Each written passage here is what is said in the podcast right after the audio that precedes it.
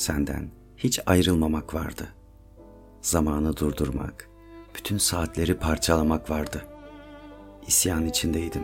Neydi bu çaresizlik? Bizi çepeçevre saran bu dört duvar neydi? Bu ara Tanrı'yı düşündüm. Peygamberleri, dinleri, kitapları düşündüm. Boş inançlarımız mıydı çaresizliği yaratan? O bizim eserimiz miydi? Öyleyse neden bizden büyüktü, güçlüydü? Bunca yıl neyi aramış, kimi özlemiştim? Madem ki benle olmayacaktın, neden seni karşıma çıkardılar? Kim yaptı bunu? Bu kötülükler kimin eseri? Tanrı'nın işi yok da bizi mi görsün? Öyleyse kime inanacağız?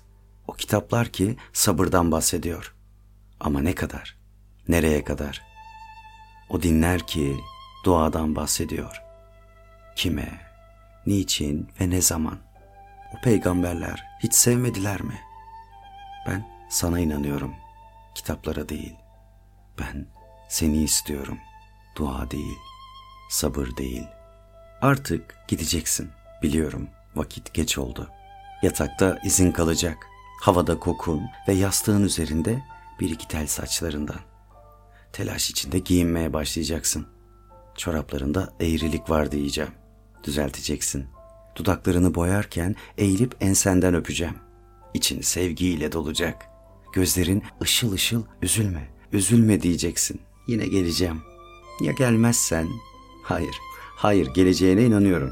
Fakat yine gideceksin. Yine gideceğini bilmek kötü. Dayanılmaz bir şey bu. Hatırlıyorum. Elini uzattın. Alasmaladık dedin. Gittin.